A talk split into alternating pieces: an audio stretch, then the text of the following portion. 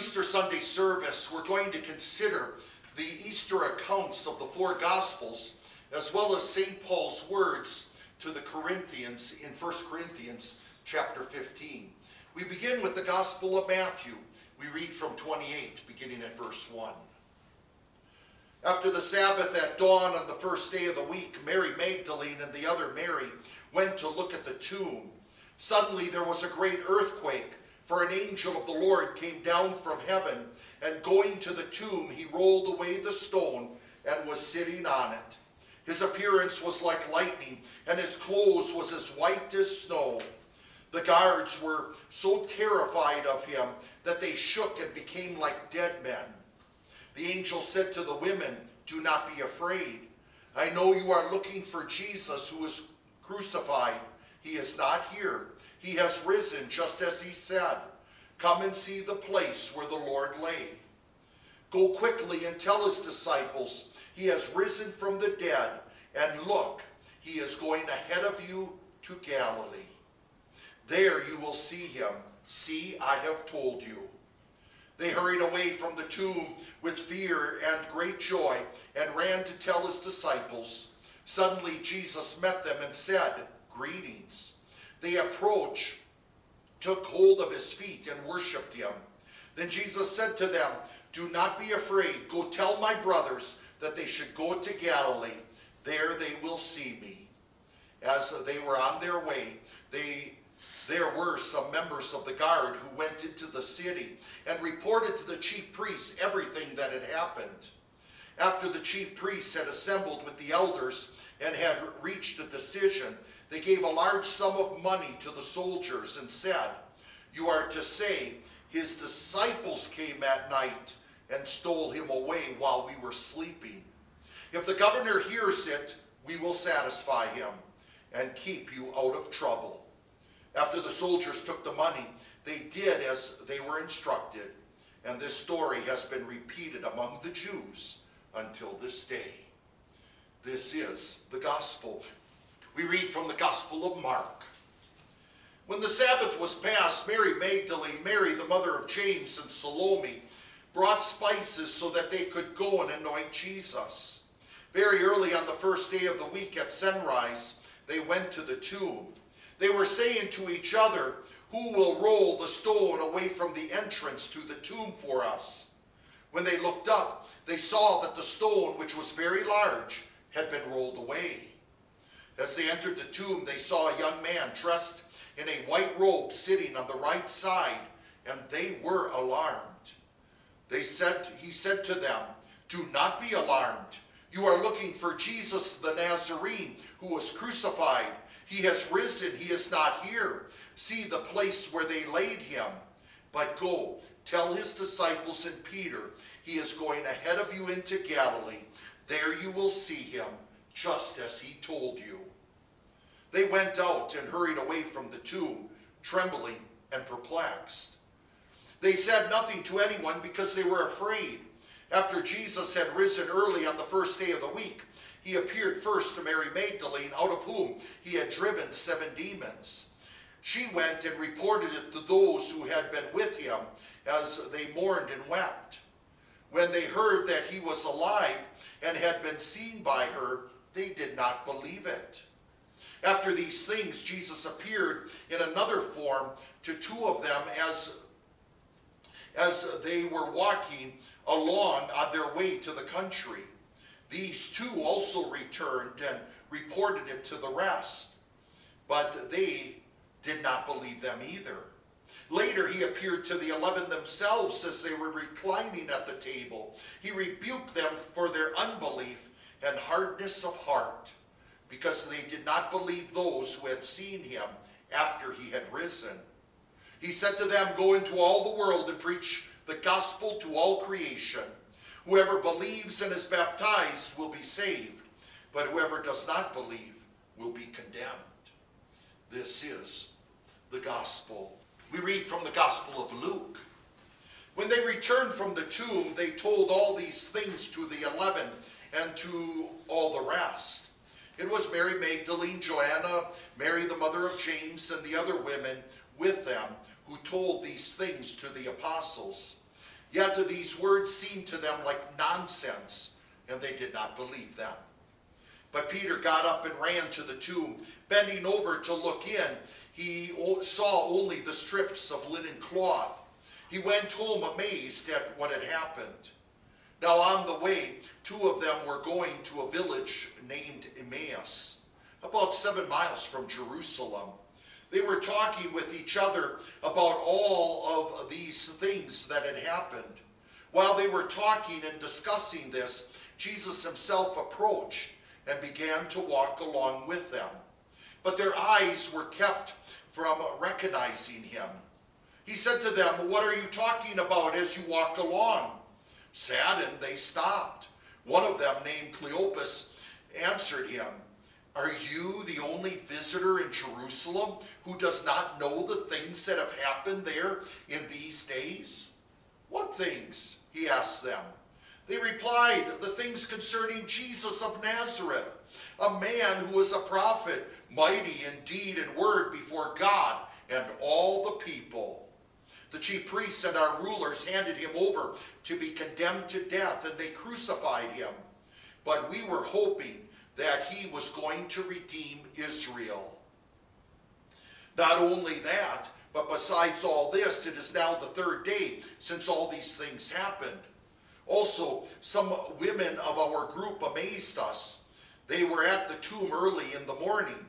When they did not find his body, they came back saying that they had seen a vision of angels who said that he was alive. Some of those who were with us went to the tomb. They found it just as the women had said, but they did not see him. He said to them, "How foolish you are, and how slow of heart to believe all that the prophets have spoken. Did not the Christ have to suffer these things and to enter his glory?" Then, beginning with Moses and all the prophets, he explained to them what was said in all the scriptures concerning himself. As they approached the village where they were going, he acted as if he were going to travel farther. But they urged him strongly, saying, "Stay with us, since it is almost evening, and the day is almost over." So he went in to stay with them. When he reclined at the table with them, he took the bread, blessed it, and broke it, and began giving it to them. Suddenly their eyes were opened, and they recognized him. Then he vanished from their sight. They said to each other, "Were not our hearts burning within us while he was speaking to us along the road, and while he was explaining the scriptures to us?" They got up that very hour and returned to Jerusalem. They found the 11 and those who were with them assembled together. They were saying, "The Lord really has been raised. He has appeared to Simon." They themselves described what happened along the road and how they recognized him when he broke the bread. As they were talking about these things, Jesus himself stood among them and said to them, "Peace be with you." This is the gospel. We read from the Gospel of John. On the evening of that first day of the week, the disciples were together behind locked doors because of their fear of the Jews. Jesus came and stood among them and said to them, "Peace be with you." After he said this, he showed them his hands and side. So the disciples rejoiced when they saw the Lord. Jesus said to them again, "Peace be with you. Just as the Father has sent me, I am also sending you." After saying this, he breathed on them and said, "Receive the Holy Spirit. Whenever you forgive people's sins, they are forgiven. And whenever you do not forgive them, they are not forgiven." But Thomas, one of the 12, the one called the twin, was not with them when Jesus came. So the other disciples kept telling him, "We have seen the Lord." But he said to them, "Unless I see the nail marks in his hands, and put my fingers where the marks of the nails, and put my hand into his side, I will never believe." After 8 days, his disciples were inside again, and Thomas was with them. Though the doors were locked, Jesus came and stood among them. "Peace be with you," he said. Then he said to Thomas, put your finger here and look at my hands. Take your hand and put it into my side. Do not continue to doubt, but believe. Thomas answered him, my Lord and my God. Jesus said to him, because you have seen me, you have believed. Blessed are those who have not seen and yet have believed. Jesus, in the presence of his disciples, did many other miraculous signs that are not recorded in this book.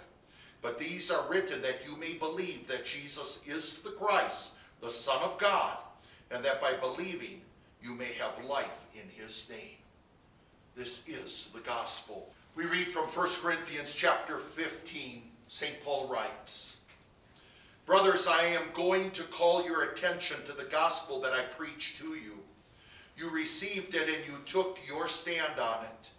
You are also being saved by that gospel that was expressed in the words I preached to you, if you keep your hold on it, unless you believe in vain. I deliver to you as of first importance that I also received, that Christ died for our sins in accordance with the scriptures, that he was buried, that he was raised on the third day in accordance with the scriptures, that he appeared to Cephas, then to the 12. After that he appeared to over 500 brothers at the same time, most of whom are still alive, but some have fallen asleep. Then he appeared to James, then to all the apostles. Last of all, he appeared also to me, the stillborn child, so to speak. Now it is preached that Christ has been raised from the dead. How is it that some of you among you say that there is no resurrection of the dead? If there is no resurrection of the dead, then not even Christ has been raised. And if Christ has not been raised, our preaching is pointless, and our faith is pointless too. Then we are even guilty of giving false testimony about God, because we testified about God that he raised Christ, whom he did not raise, if it were true that the dead are not raised. If the dead are not raised, not even Christ has been raised. And if Christ has not been raised, your faith is futile. You are still in your sins. Then it also follows that those who fell asleep in Christ perished. If our hope in Christ applies only to this life, we are the most pitied people of all. But in fact, Christ has been raised from the dead, the firstfruits of those who have fallen asleep. Now I say this, brothers, flesh and blood cannot inherit the kingdom of God, and what is perishable is not going to inherit what is imperishable. Look, I tell you a mystery. We will not all sleep, but we will all be changed in a moment, in the brink of an eye, at the last trumpet. For the trumpet will sound, and the dead will be raised imperishable, and we will be changed. For this perishable body must put on imperishability, and this mortal body must put on immortality. But once this perishable body has put on imperishability, and this mortal body has put on immortality, then what is written will be fulfilled. Death is swallowed up in victory. Death, where is your sting? Grave, where is your victory? The sting of death is sin, and the power of sin is the law. But thanks be to God, who gives us the victory through our Lord Jesus Christ. Therefore, my dear brothers, be steadfast, immovable, always abounding in the Lord's work, because you know that your labor is not in vain in the Lord. This is the word of the Lord. Grace and peace to you from God our Father and from our Lord and Savior Jesus Christ. Amen. Our text for consideration is found recorded in Revelation chapter 22. We read verses 1 through 5, and we do so concluding our sermon series on the stained glass windows that were recently made and installed, and the whole sermon series considering the texts of each of the windows. And we finish with Revelation 22, the very last window on this side of the church. We read, The angel showed me the river of the water of life, which was as clear as crystal, flowing from the throne of God and the Lamb. In the middle of the city street and on each side of the river was a tree of life that yielded 12 kinds of fruit. The tree yields its fruit every month, and its leaves are for the healing of the nations. There will no longer be any curse. The throne of God and the Lamb will be in the city. His servants will worship him. They will see his face. His name will be on their foreheads. There will no longer be any night or any need for lamplight or sunlight, because the Lord God will shine on them, and they will reign forever and ever. This is the word of the Lord. Dear brothers and sisters in Christ, heaven is our home. I have probably said those words millions of times, and not just here in church, but many times when I have counseled people, and especially at the bedside of someone sick or even dying. Heaven is our home. And I say this because it is so true. We know it because Jesus died on the cross to pay for the sins of the world and won for us that forgiveness of sins. We know it because he rose from the dead, conquered death. Remember, his resurrection proves that he is God. His resurrection proves that God the Father accepted the sacrifice of atonement, and his resurrection proves that there is life after death. The gates of heaven are open, and heaven is our home. But even saying those words, I don't say them just simply because it's cute and it's the thing you expect the pastor to say.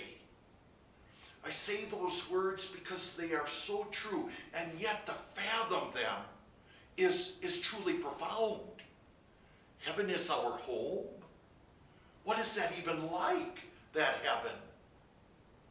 Well, I draw your attention to the beautiful words I just read from Revelation 22, upon which the stained glass window has been based.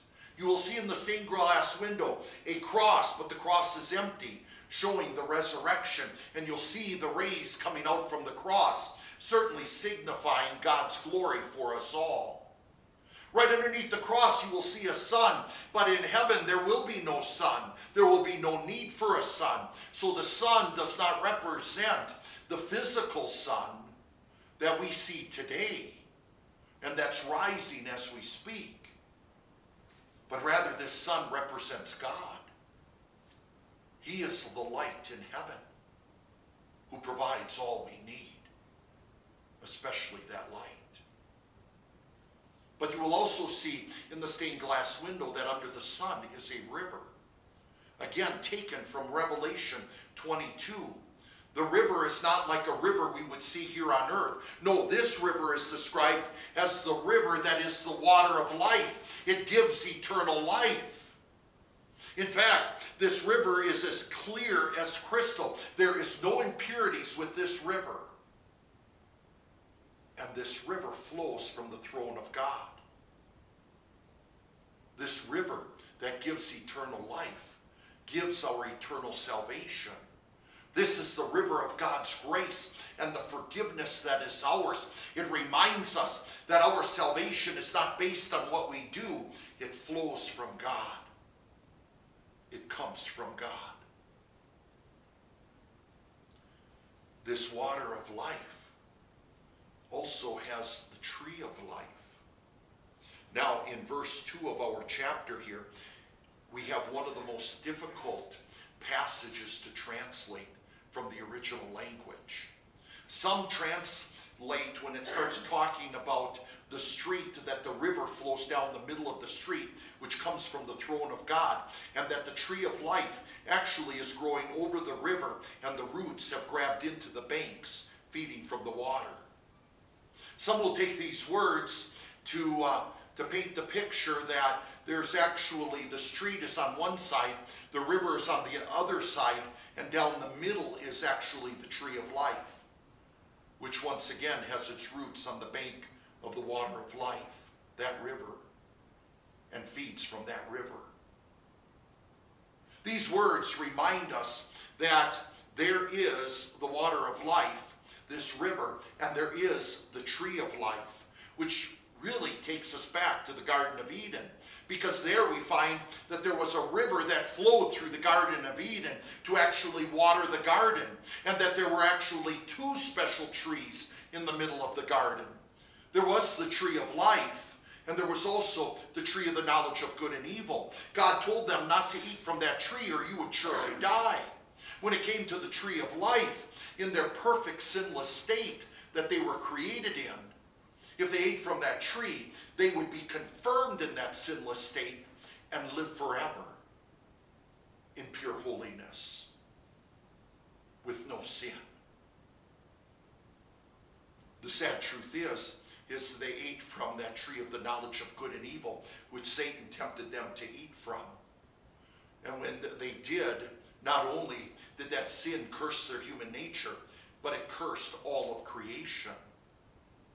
And so the Lord actually put a cherubim and a flashing sword as he removed them from the Garden of Eden and from the tree of life, because he did not want them to eat from that tree of life and therefore be confirmed in their sinful state forever. It was really an act of mercy when he removed them from the Garden of Eden. But we hear of no cherubim in here, in what the vision that John received from the angel. We hear of no flaming sword to keep anyone from the tree of life. The tree of life is planted and feeding from the river of life, that river which is the water of life. This tree of life is there for us to eat. But we are sinners, so how can we eat from it? Except that our sins have been paid for. And what, again, is flowing from that river is God's grace and forgiveness. In fact, we hear these words, and there will no longer be any curse. No curse means no sin. No sin means no guilt. No guilt means no fear over death. No more. No more suffering and pain and all the things that we deal with in this life because of sin and our own sins. All gone, all paid for. We eat from the tree of life because we have been declared holy, and by the Holy Spirit working in our hearts, being made holy, and in heaven we will be holy. And with that holiness, the best part of heaven is going to be seeing the throne of God. Because the most important one in this entire picture is actually the one sitting on the throne. It is our God, and the Lamb is right there. That Lamb who has paid for our sins and rose again, and that very Lamb who said, because I live, you too shall live, is the very one we will be able to see with our own eyes. Yes, he says here, you will see his face, his name will be on your foreheads. Unlike Moses, who only could see a shadow of God's backside, we get to see God in his face. God told Moses that no one could look upon his face and live. That is, no sinful human being. But since there's no curse, since we're not living with sin anymore, we get to see him with our own eyes. And then to hear that his name is on our forehead means that we belong to him. We are his possession, and our God is our possession. We are his people. He is our God. And in heaven, we're not just going to be sitting around like couch potatoes and lazy bums, if you will. We're going to be in heaven worshiping the Lord and serving him. A worship that says here, where we will reign, they will reign forever and ever. We will reign as kings and queens. We will reign as priests of God, looking to the high priest who gave his life and paid for the sins of the world. And this will be forever and ever, a time without end. No more death in heaven. Only pure joy. Joining the heavenly choirs, the holy angels, and giving all praise and glory to our Lord. And even though God doesn't give us every detail about heaven, what a joy it is to hear the little bit we do receive. And yes, this is all in picture language, because God is using here earthly words to describe something that's truly out of this world. But the truth remains. Heaven is our home. In fact, not only when you look at the stained glass window, be reminded of that glorious truth, but I also pray you take to heart the very words that I truly believe sums up what we just read from Revelation 22. The very words that we say at the closing of almost every one of our services. The very words that you and I need to be our strength and our hope as we live each moment of every day with eyes focused on the fact that heaven is our home. I'm talking about the words that are called the Arianic Benediction. And this is what it's about. That the Lord bless you and keep you. That the Lord make his face shine on you and be gracious to you. That the Lord look on you with his favor and give you peace, knowing heaven is our home. So it is to the glory and praise of our God that this window is dedicated in this house of the Lord to edify all those who join us in this house of the Lord, especially for worship. May all know the glorious, absolute truth. Heaven is our home. Amen. The peace of God which surpasses all understanding, keep your hearts and minds in Christ Jesus. Amen.